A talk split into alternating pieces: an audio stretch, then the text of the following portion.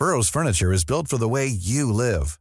From ensuring easy assembly and disassembly to honoring highly requested new colors for their award-winning seating, they always have their customers in mind. Their modular seating is made out of durable materials to last and grow with you.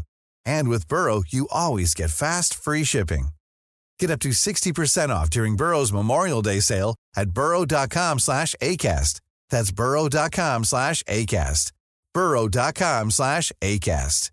Mother's Day is around the corner. Find the perfect gift for the mom in your life with a stunning piece of jewelry from Blue Nile. From timeless pearls to dazzling gemstones, Blue Nile has something she'll adore. Need it fast? Most items can ship overnight. Plus, enjoy guaranteed free shipping and returns. Don't miss our special Mother's Day deals. Save big on the season's most beautiful trends. For a limited time, get up to 50% off by going to BlueNile.com.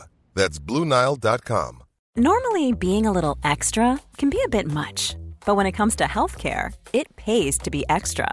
And United Healthcare makes it easy with Health Protector Guard fixed indemnity insurance plans. Underwritten by Golden Rule Insurance Company, they supplement your primary plan, helping you manage out of pocket costs without the usual requirements and restrictions like deductibles and enrollment periods. So when it comes to covering your medical bills, you can feel good about being a little extra. Visit uhone.com to find the Health Protector Guard plan for you. Hi, I'm Daniel, founder of Pretty Litter. Did you know cats tend to hide symptoms of sickness and pain? I learned this the hard way after losing my cat, Gingy. So I created Pretty Litter, a health monitoring litter that helps detect early signs of illness by changing colors, saving you money and potentially your cat's life. Pretty Litter is veterinarian developed, and it's the easiest way to keep tabs on your fur baby's health right at home. Go to prettylitter.com and use code ACAST for 20% off your first order and a free cat toy. Terms and conditions apply. See site for details. I'm Sandra, and I'm just the professional your small business was looking for. But you didn't hire me because you didn't use LinkedIn jobs. LinkedIn has professionals you can't find anywhere else, including those who aren't actively looking for a new job but might be open to the perfect role,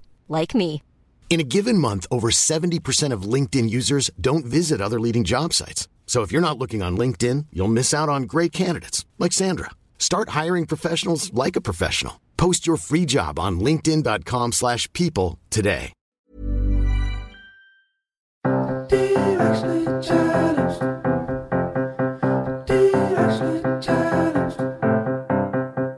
Hey, it's Candace King. and Kayla Yule, and we are directionally challenged. Yes, we thought we would have everything figured out by the time we were in our 30s. And we don't.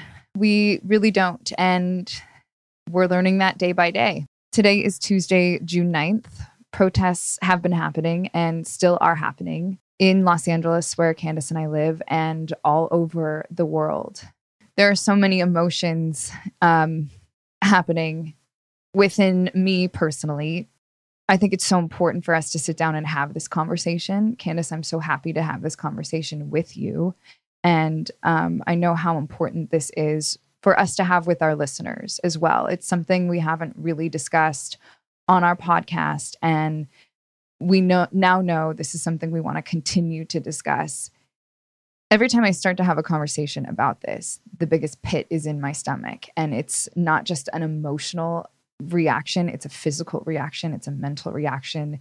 This is something that is so long overdue and something that is affecting all of us. I'm happy that you and I have, for all the conversations you and I have been able to have over the last week, two weeks.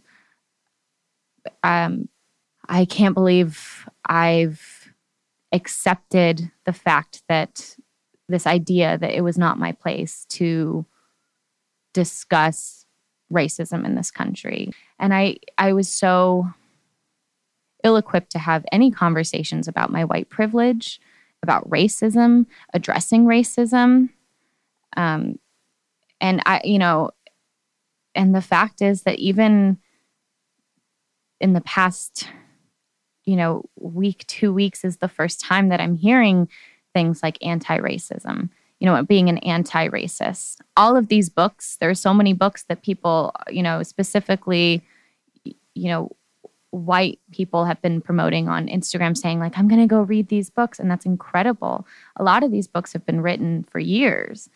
And so I think that's been the biggest um, realization for me is my failure just as a white woman and and also as a white mother not being able to have these conversations and and my immediate reaction was that I felt that oh my gosh I need to the only person or the only place in which I could get answers to how I was feeling or you know how to navigate this kind of eye-opening experience of my own white privilege was to talk with you know a black man or woman or black person and realizing how that's not what needs to happen right now. You know the, as a as a white woman i need to take responsibility for my white privilege. These are the conversations. You know the fact that you and i have been having so many conversations kayla i think is really important right now at this point in um in our introductory kind of these introductory conversations. My first time having you know discussions. Right. Realizing that it is on us to educate ourselves. And the conversations are important, but there's so much work that we can do ourselves first. And the fact that these conversations are just the beginning, there is so much that we need to continue to do. So, um, on that note, we are going to sit down with Karen Fleshman today. She founded her company, Racy Conversations, in 2014 to inspire the first anti racist generation in America. And they strive to surface hard truths to create shared understanding and responsibility for a culture of belonging. I would like to start, if we could, with an eight second moment of silence in memory of the people we have lost recently.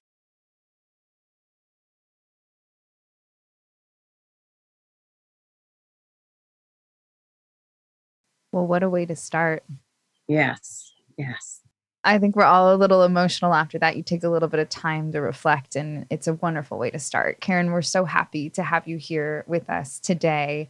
And um, we absolutely love the company that you have and everything that you stand for. Racy Conversations is a company you started way back in, I think, 2014. Talk to us a little bit about that, your mission, and what you guys do. Sure. So I started my company in 2014 after a career in the immigrants' rights movement and also in workforce development. Uh, so I moved to New York City to help immigrants become citizens. We helped about 50,000 New Yorkers apply for their citizenship.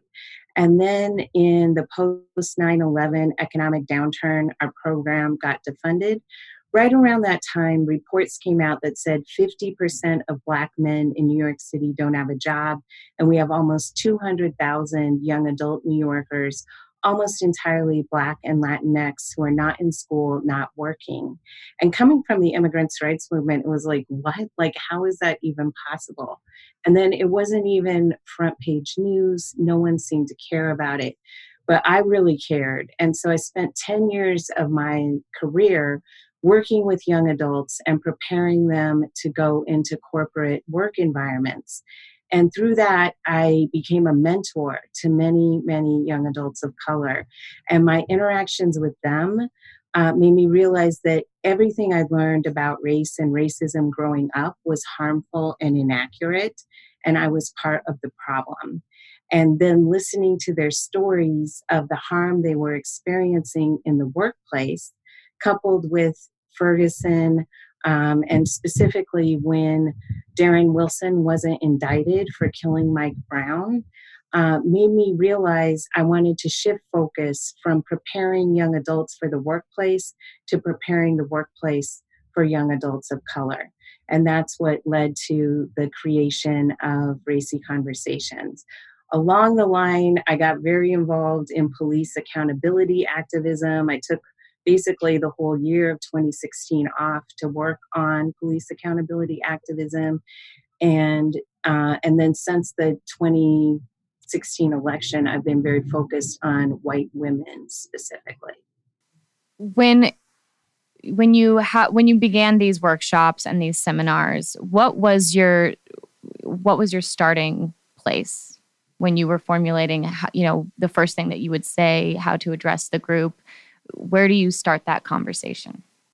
I start the conversation by putting up a picture of my family and me when I'm like eight years old.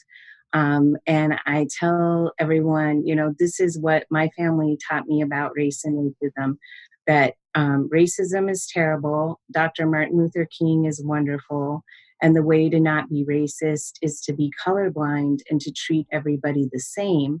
But because I grew up in a virtually all white community, I never actually saw my parents do that. Um, meanwhile, as I grew older and started to understand, well, why is there so much racial inequality? The story I got back was we used to have terrible racism and then there was a civil rights movement led by Dr. King. And now opportunities are distributed equally. And some families, like ours, work really hard. And that's why we have what we have. And other families choose not to. And that's why they're in the situation that they're in. And I think that's what about 90% of my white friends are telling their kids today, which is why a big part of my work is working with white parents and and teaching them why that is harmful and inaccurate. So I, I bring that up at the beginning of my workshops, and then I pair people up one on one, and I I pose two questions. One, what is harmful and inaccurate about what my parents told me about racism and race racial inequality?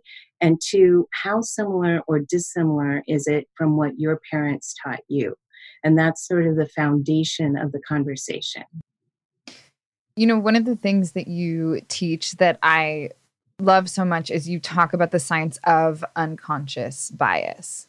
And for those that need a, a little refresher, um, unconscious bias are social stereotypes about certain groups of people that we form outside of our conscious awareness. So, you know, you you discuss a lot about how they're not permanent, that they're malleable, that they're we can take steps to change our thoughts. Um, I'd love to know some of those steps. Can you um, go through those with us to actively sure. overcome it?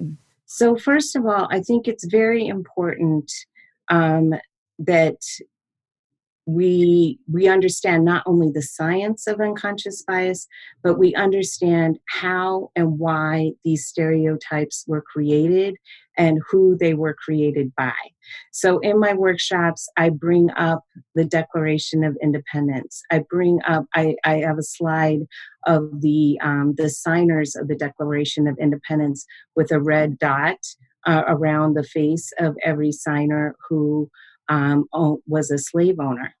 And the point that I'm trying to make is that our stereotypes were very intentionally created by wealthy white men in positions of power in order to accumulate more wealth and power. They were ingrained into every aspect of our society from the very beginning of our society. They did not form out of a vacuum. And so this is very important when you think about how do you go about um, eliminating those deep-seated stereotypes that you have um, It's about understanding and recognizing this history why it was rooted in history um, and the behavioral patterns that we have today that are very much uh, originated in the time of slavery and in the time of genocide and land theft of Native Americans. So it's not just about the science of unconscious bias, but understanding how it was created. Um, as far as how how do I suggest people um, work on overcoming our bias. It's about, first of all, admitting that you have bias and admitting that we have anti Blackness, we have anti indigeneity. Uh, we, we believe not only um, subconsciously that Black and, and, and Indigenous people are uh, lesser than human, uh, can withstand more pain, those types of things. But we also subconsciously believe that white people are superior, that white that white women in particular are weak and fragile and in need of protection, and that white men are powerful and smart and capable and should be in positions of power. And we also have subconscious um, bias that that like we feel more comfortable around certain people and other people feel make us feel more uncomfortable. So when we talk about overcoming that, it means initiating and strengthening as many relationships as we can with the people against whom we are biased and getting to know them as individuals and starting to repopulate those negative stereotypes and assumptions with actual people we know um, and and then through those relationships also sharing our social capital. So this is a big part of how white supremacy gets replicated is that um, you know i live in the bay area majority people of color region and a majority people of color state but nine times out of ten when my white friends invite me to something almost everybody there is white when my black friends invite me to something i'm one of maybe two white people who are there we literally don't know each other. And that means that white people are pretty much exclusively exchanging our social capital with other white people.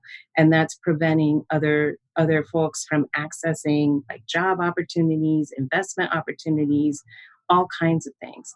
So I, I'm a firm believer that we need to sit and listen to each other's stories. And that's the kind of space that I create. I host interracial sisterhood conversations all across the country to get uh, women of color, white women together in the same space so that we can get to know each other and start to start to bridge the divide between us. You've talked about the importance, you know, as a white mother, just speaking with other white women and other white mothers about taking accountability and recognizing our own white privilege and educating ourselves. I have I have completely avoided these conversations. One, because I similarly did not grow up in a household in which we talked about racism. And, you know, besides what I would learn about, you know, Black history at school, which now I'm realizing was actually not exactly the clear picture of what really happened throughout centuries and centuries. You know, it would just be very whitewashed glimpses of um, the true history. Um, but at this point, I'm realizing that I've neglected being able to sit down with other white women to talk about race and to talk about white privilege.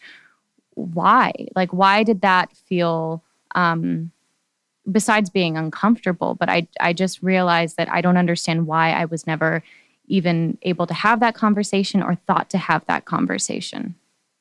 Well, that that is a big aspect of white supremacy is is systemic racism and kind of the the long-standing denial among white people to even recognize that this is a problem that this is just normal and and that there's nothing unusual about our society or the outcomes that different people experience in our society that's just part of the natural order and when it comes to white women, we were actually imported to this country to fulfill that role. We were brought here from England um, in 1619 because the settler colonialists who who originally came over knew that they had to make the plantation an intergenerational enterprise and that in order to maintain control in the society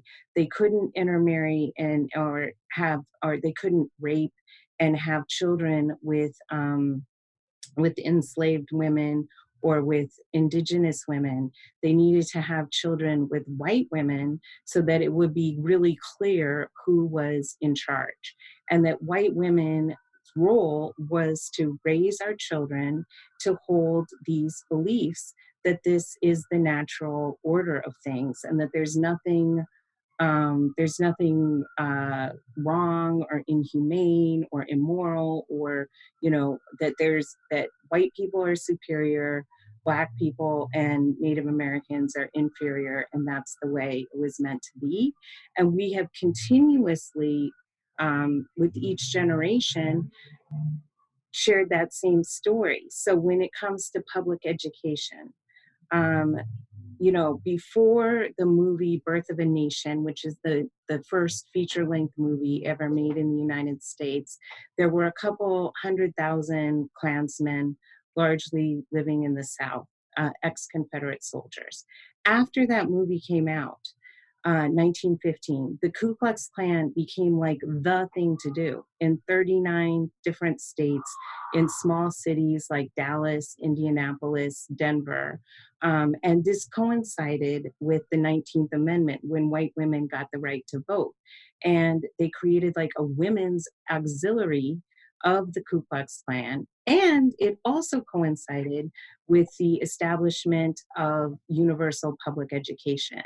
And the head of the Ku Klux Klan at that time, a retired dentist from Dallas, Texas, wanted to seize control of the public education system, make sure that there were Ku Klux Klan people on the public education school boards to determine the curriculum so that we could continue to educate white children to hold these beliefs, to ignore uh, slavery, to ignore land theft and genocide of Native Americans, to never share that aspect of, of history and instead only teach this very whitewashed version of our history. And that's why you learn about it growing up. And that's fascinating. I think it's just so, you know, there's such resistance to have the uncomfortable conversation right? So, what is that barrier that's keeping us from having the conversations that we should have been having years ago and we still need to continue to have today? I think the barrier is that it is very threatening to white people when we realize that our wealth, our power, our position in this society is not derived of our individual merit as we've been led to believe, but instead is very much the outcome of generations of, of policies that favored white people. So you talk about in my own family, my great grandfather got off the boat and made his way to Western Nebraska. And in 1888, he purchased 360 acres of land for 20 bucks from the US government. Whose land was that? That was land that had been the, the traditional territory of the Cheyenne, Arapaho, and Kiowa people who had been cleared off of that land, removed to reservations.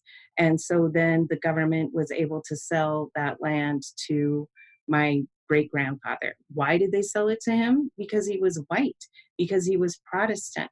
This is at the same time, you know, uh, after the Civil War, when many formerly enslaved people were now uh, living on the um, the same plantations where their their forebears had been enslaved and forced to work as sharecroppers.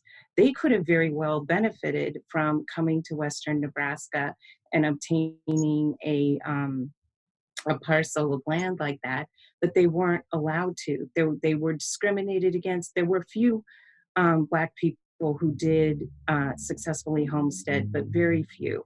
Primarily, they were white people, and this was how we settled the entire Western United States. That parcel of land is still in my family's possession. Um, it's the foundation of my mother's college education and home ownership. It's the foundation of my college education and home ownership. It's not because I went to good schools and I worked my my uh, I worked hard. Yes, I did do those things. But had my family not had that parcel of land, which was 100% allocated to them because of their race, I could have very well uh, wound up in a very, very different situation. And so I think that um, it's very threatening to many white people to consider that we did not obtain what we have through our own merits. And there's nothing inherently, you know, good or better about us when you do go into businesses, uh, do you have these kinds of co- conversations that involve a lot of elements of history that people might not know? Are you really focused? Uh, how do you start the dialogue in the workplace? Well, yeah, I, you know, I have it distilled down to to just a couple of nuggets because uh, as you can see, I can pontificate about history for a very long time and I don't want to take up too much time in the conversation. The reason why I call my company Racy Conversations is because I think we learn best in conversation with each other.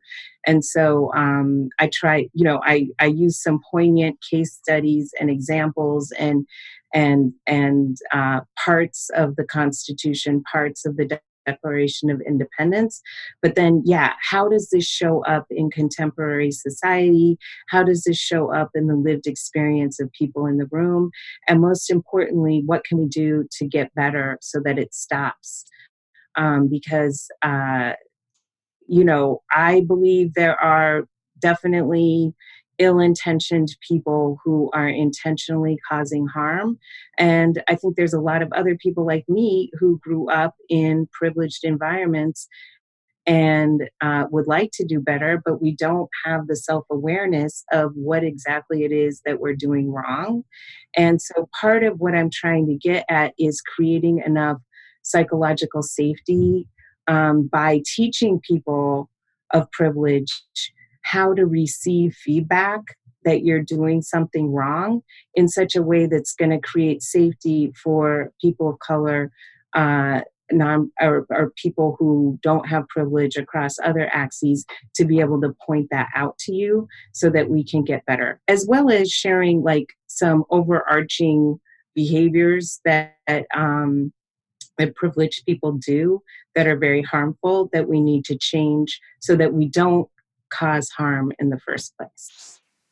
What are the most common things you hear in these workshops or seminars? You know, do you, I mean, you mentioned the idea of being colorblind. I was also raised with that idea that we're all colorblind. And that now, obviously, I am fully aware of how wrong that is. Um, is that something you hear come up a lot in these conversations?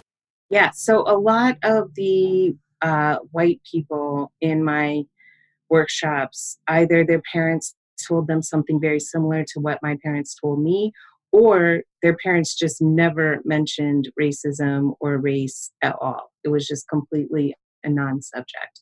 Um, for some of the non Black POC in my workshops, um, uh, especially those who had immigrant parents similar they their parents did not mention anything at all about race and racism.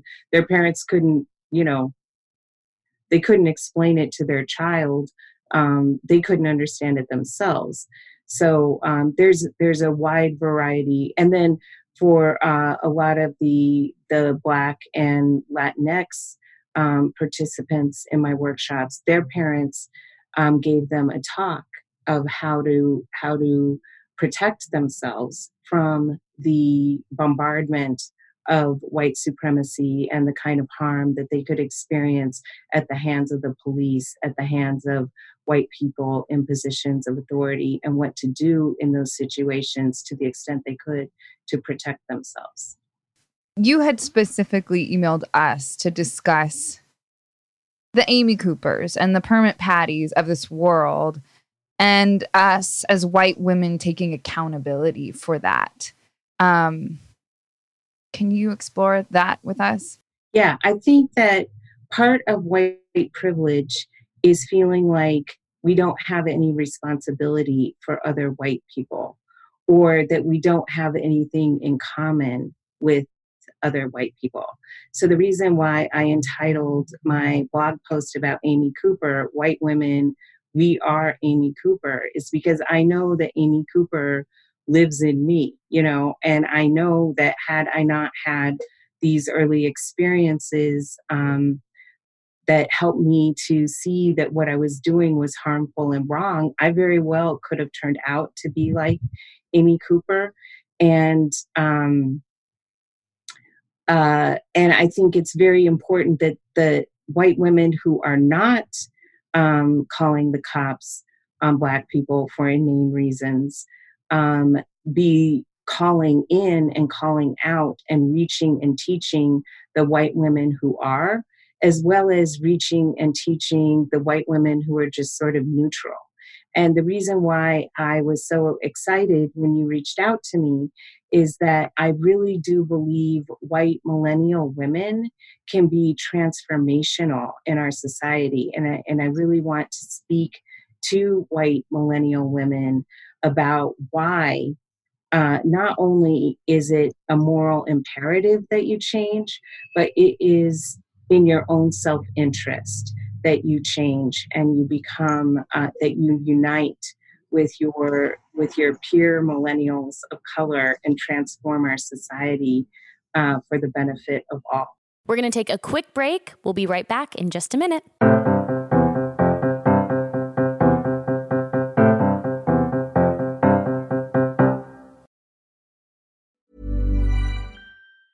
Even when we're on a budget, we still deserve nice things. Quince is a place to scoop up stunning high end goods for 50 to 80% less than similar brands. They have buttery soft cashmere sweaters starting at $50, luxurious Italian leather bags, and so much more. Plus, Quince only works with factories that use safe, ethical, and responsible manufacturing. Get the high-end goods you'll love without the high price tag with Quince. Go to quince.com/style for free shipping and 365-day returns. Mom deserves better than a drugstore card. This Mother's Day, surprise her with a truly special personalized card from Moonpig. Add your favorite photos, a heartfelt message, and we'll even mail it for you the same day, all for just $5. From mom to grandma, we have something to celebrate every mom in your life. Every mom deserves a Moonpig card. Get 50% off your first card at moonpig.com. Moonpig.com. Wow. Nice. Yeah. What you're hearing are the sounds of people everywhere putting on Bombas socks, underwear, and t-shirts made from absurdly soft materials that feel like plush clouds. Yeah, that plush. And the best part? For every item you purchase, Bombas donates another to someone facing homelessness. Bombas. Big comfort for everyone. Go to bombas.com slash ACAST and use code ACAST for 20% off your first purchase. That's bombas.com slash ACAST. Code ACAST. Hey there, it's Michele Norris. I'm host of a podcast called Your Mama's Kitchen. When I travel, I'm usually looking for a way to find a taste of home when I'm not at home. And one of the things I love to do when I am at home is entertain. And Airbnb allows me to do that. When I was in California recently, I rented a house that had a great kitchen. And when we were sitting around the table, we we're all thinking, we're in someone else's house. Someone could be in all of our homes as well. If you have a home, but you're not always at home, you have an Airbnb. Your home might be worth more than you think. Find out how much at airbnb.com/slash host. It's time to get more in 2024. I know for me, one of my goals is to feel really strong this year. And honestly, so far, so good because that's where 310 Nutrition comes in. It's helping me and our listeners in the new year with protein and super rich food products with so many options and flavors. Right now, I have the chocolate bliss and caramel sundae, and they are both so delicious. I have to hide them from my husband so that he doesn't steal them too. They're a triplex protein blend, plant based proteins that include pea, brown rice, and pumpkin that leave me feeling full. 310 Nutrition also has a hydrate electrolyte drink mix my favorite is the peach mango flavor. So not only am I hydrating and drinking water, I have an electrolyte blend, vitamin blend, and it's sugar free. With one stick of hydrate mix into 16 ounces of water, and it can provide the same amount of hydration equal to drinking two to three bottles of water. Thank you. This way I can keep my resolution, keep feeling strong, have greater focus, feel refreshed, and maintain my hydration without having to drink as much. One of my favorite refreshing water enhancers they have is the lemonade flavor. It gives me energy. This one's also sugar free. It's used with real lemons and it's pH balanced. And this also offers the same hydration as two to three bottles of water. Right now, 310 is celebrating a new year of goals with code challenged and giving our listeners 50% off up to $100 for your first order with so many sample packs, new products. It's really fun and easy to put together an order or start a subscription on products that you know you'll use and will help you keep your resolution. So go to 310nutrition.com and use the code challenged right now for 50% up to $100 for your first order. That's 310-nutrition.com and use code challenged. It's all the good stuff your body needs in flavors you crave. So be healthier effortlessly.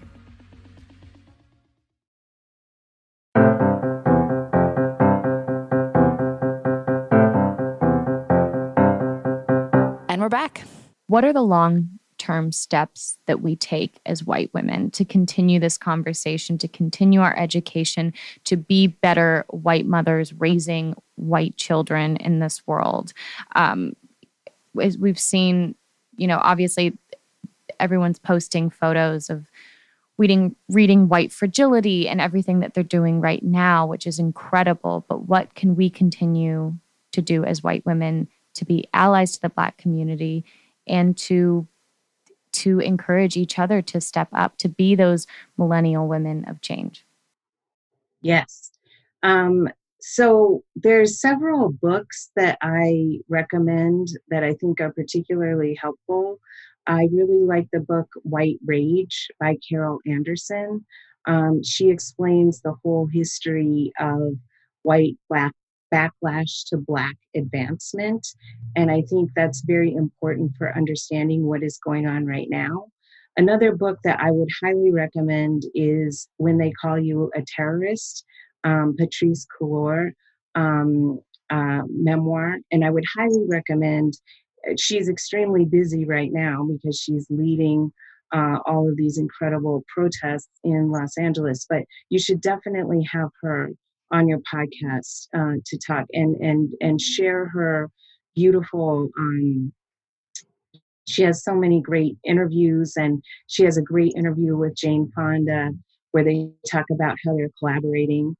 Um, and and for, as far as like parents a couple of great books to get started is um, this book is anti-racist. This is by tiffany jewell and aurelia durand and this is stamped um, Racism, Anti Racism, and You by Ibram Kendi and Jason Reynolds. Um, and, and, you know, a lot of white parents are like, I don't know how to explain this to my kids. I, I can't even understand it. Sit down and read these books with your kids and figure it out together. And you would be surprised. Like, Gen Z kids are so far advanced. Like, they understand these issues on such a visceral level. Like, my kids are way way more anti-racist than I am. You know, I'm learning from them in so many ways. Um, but I would say build your analysis. Um, there's also some great movies. I'll send you, I just wrote a blog post about all this. I do encourage, uh, don't sit on the sidelines in these protests. We need to be part of the protests, but don't, um, you know, make sure that when you you show up, you show up in the right way. So so not colonizing the protest, don't make it into a photo op.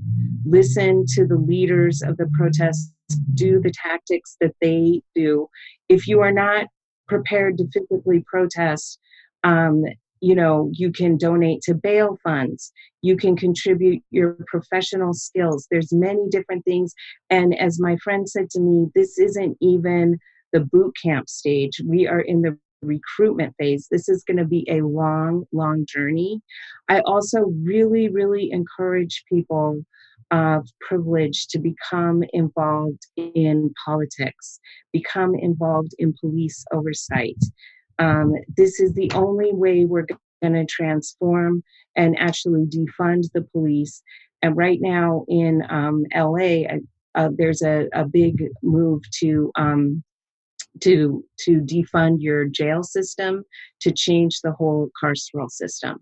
A couple of other really good resources for white women in particular i highly recommend two tv shows good trouble which is the continuation of the fosters. It, it really does a fantastic job of showing um, how racism sexism plays out in in the workplace and in the community and the way in particularly that white women the role that we play in enforcing racism and sexism and also little fires everywhere by hulu such a great show. Like every i oh it was incredible. It um it really shows the dynamics between black women white women and and how much we stand to gain uh, white women when we when we decide that we want to live a different life and we want to live a life of freedom and liberation. And, and that, I think, is the main important thing to realize is that Black people are out there fighting for their liberation, but our liberation is bound up in theirs. And when they get free, we will all be free. And we can't sit this out, white millennials. Please.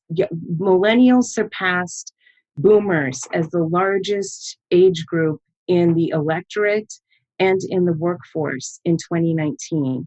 So if white millennials decide to unite, 43% of millennials are people of color, 47% of Gen Z are people of color. If you flip anti racist and you unite, you can track, you have so much power. And the same system that mutilates and tortures Black bodies is the system that that gives you the privilege of being directionally challenged. And you may think that that's okay, but it's actually harmful. Like find find your purpose, find your direction and find empathy and you can make this society so much better for everybody. What do you have to say for white female millennials specifically, I know I've heard this and I've experienced moments of this as well, who say, I just don't want to say the wrong thing. Whatever whatever harm you will experience for quote saying the wrong thing is so minuscule. I mean what like your ego will be bruised, your feelings will be hurt, as opposed to Breonna Taylor being killed in her own bed, as opposed to George Floyd being suffocated to death under the knee of a police officer, as opposed to Ahmaud Arbery being hunted down by by a father and son. Um, and we just have to get out over our discomfort. So, for my book, um, I've interviewed some of the most amazing women of color activists, and one of one of them, uh, Desiree Adaway, she said to me in the interview, "White women are physically afraid of Black women," and I think it's true. I think I had that, and I remember so clearly the first time I had a Black woman boss. I walked in her office and literally, like, my eyes kind of popped out and, and my mouth gaped open because I just had such a strong image of what a boss would look like, and she wasn't it, you know. But the more that I learned from her, the more that I um, I saw her her her incredible intelligence and and and communication and leadership skills. The the you know it just it had such a positive impact on me um, another uh, interview that I did was with Linda Sarsour, uh, co-founder of the Women's March, and she said white women confuse comfort and safety. She said white women feel uncomfortable when they're around black women, when we're around women of color, because we feel like we might be judged or something if we say the wrong thing, or we have this deep-seated fear. Um, but actually, we are so safe we're so safe because those women are fighting against the patriarchy. Those women are fighting to to get us all free. And we're actually when we're in our comfortable situation surrounded in privilege um, that is when we are actually unsafe.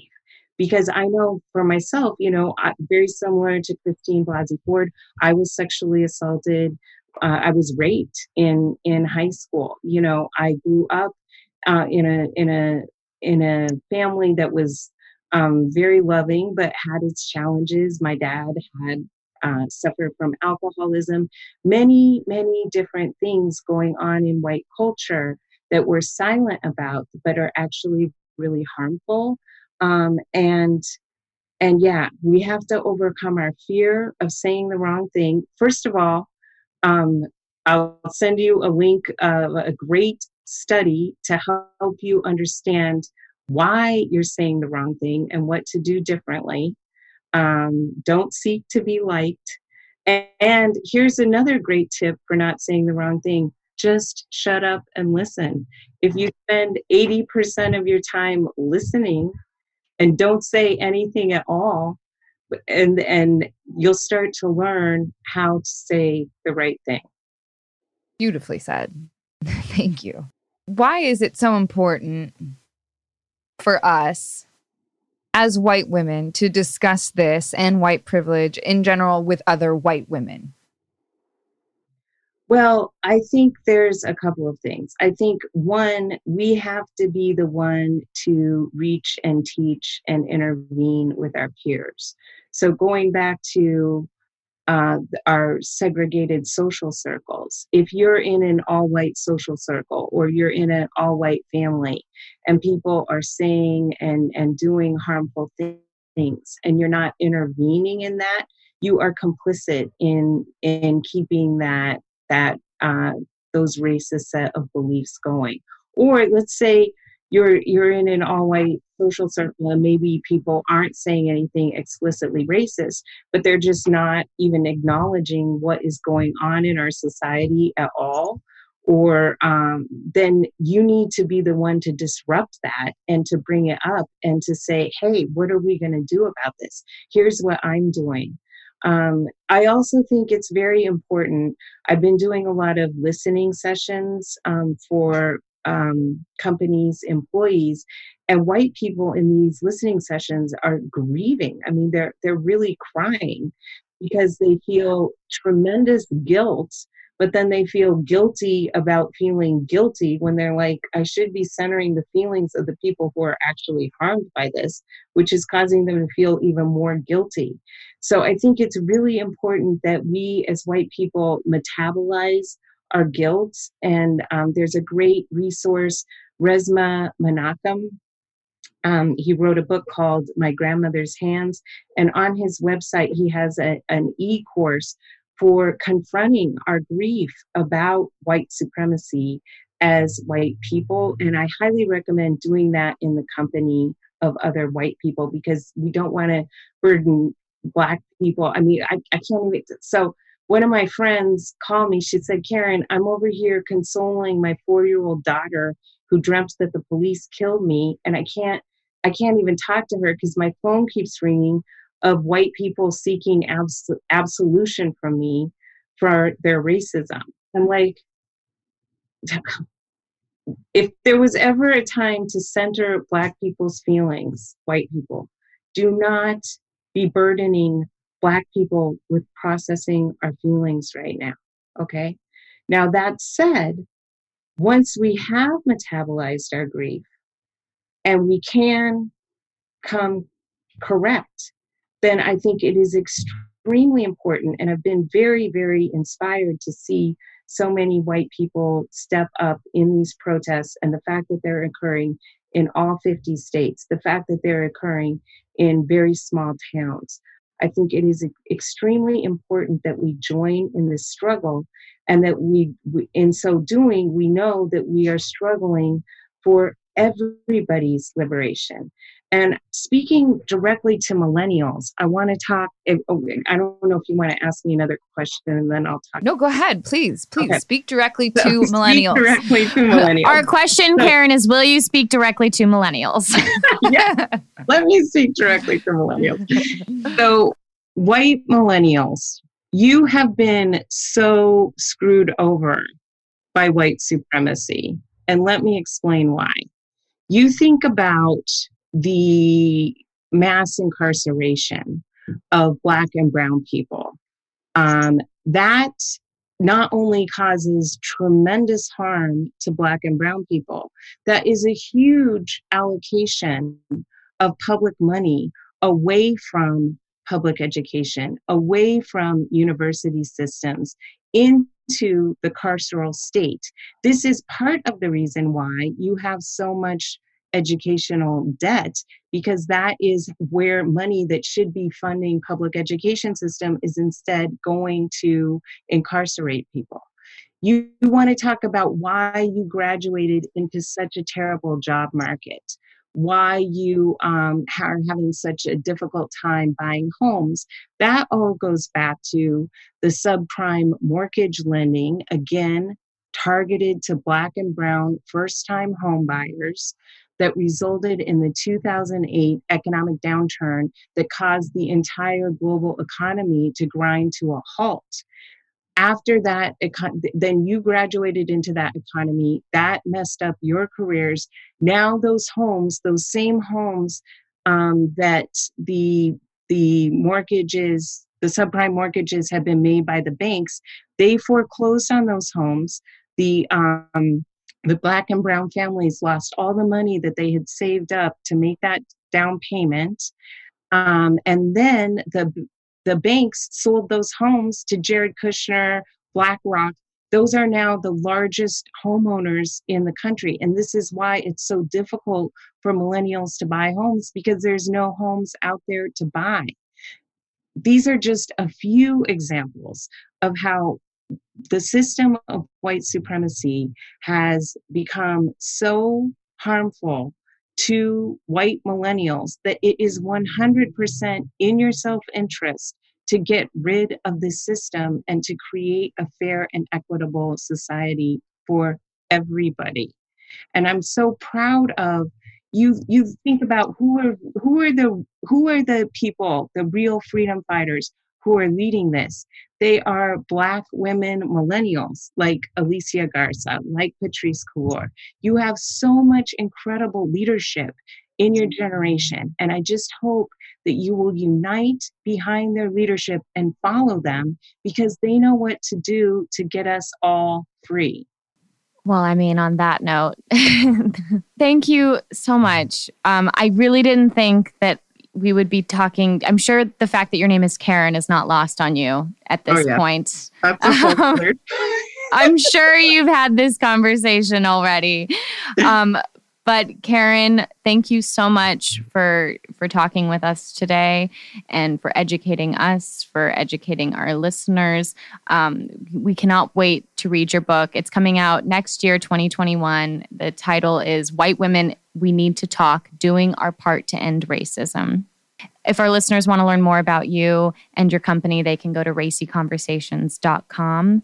And the Racy Conversations Mighty Network. So I'm trying to create an online community for these conversations because it's I need I need a more streamlined way to to um, connect with my people. And I'll send you a link. I just did a podcast interview with my friend Karen Clapton about hashtag Karen. So if your listeners want to hear me, they call me on Reddit. They nickname me um, Common Sense Karen. So that's my claim to fame.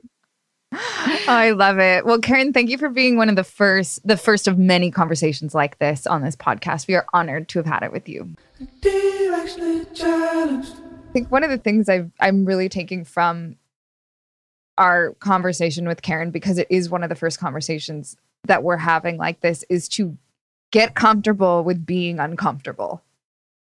And I know that's why we started Directionally Challenged because we we wanted to get more comfortable um, talking about things and learning, well, this is one of the most important discussions to have. And I don't know if we'll ever be completely comfortable to have these conversations, but maybe that's the point of it. And maybe we just embrace that and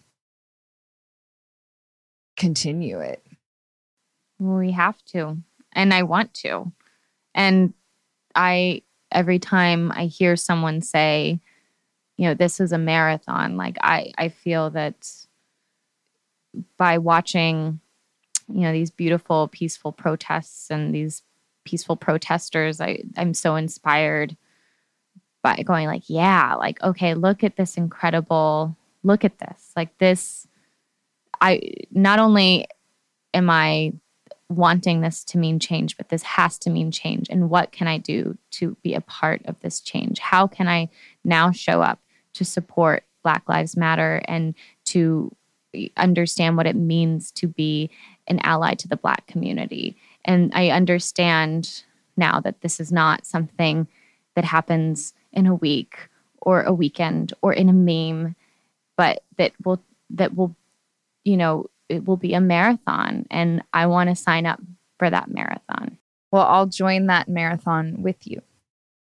Thank you guys so much for joining us for another episode of Directionally Challenged. Um, we hope you enjoyed it. We love you, and we'll see you next week.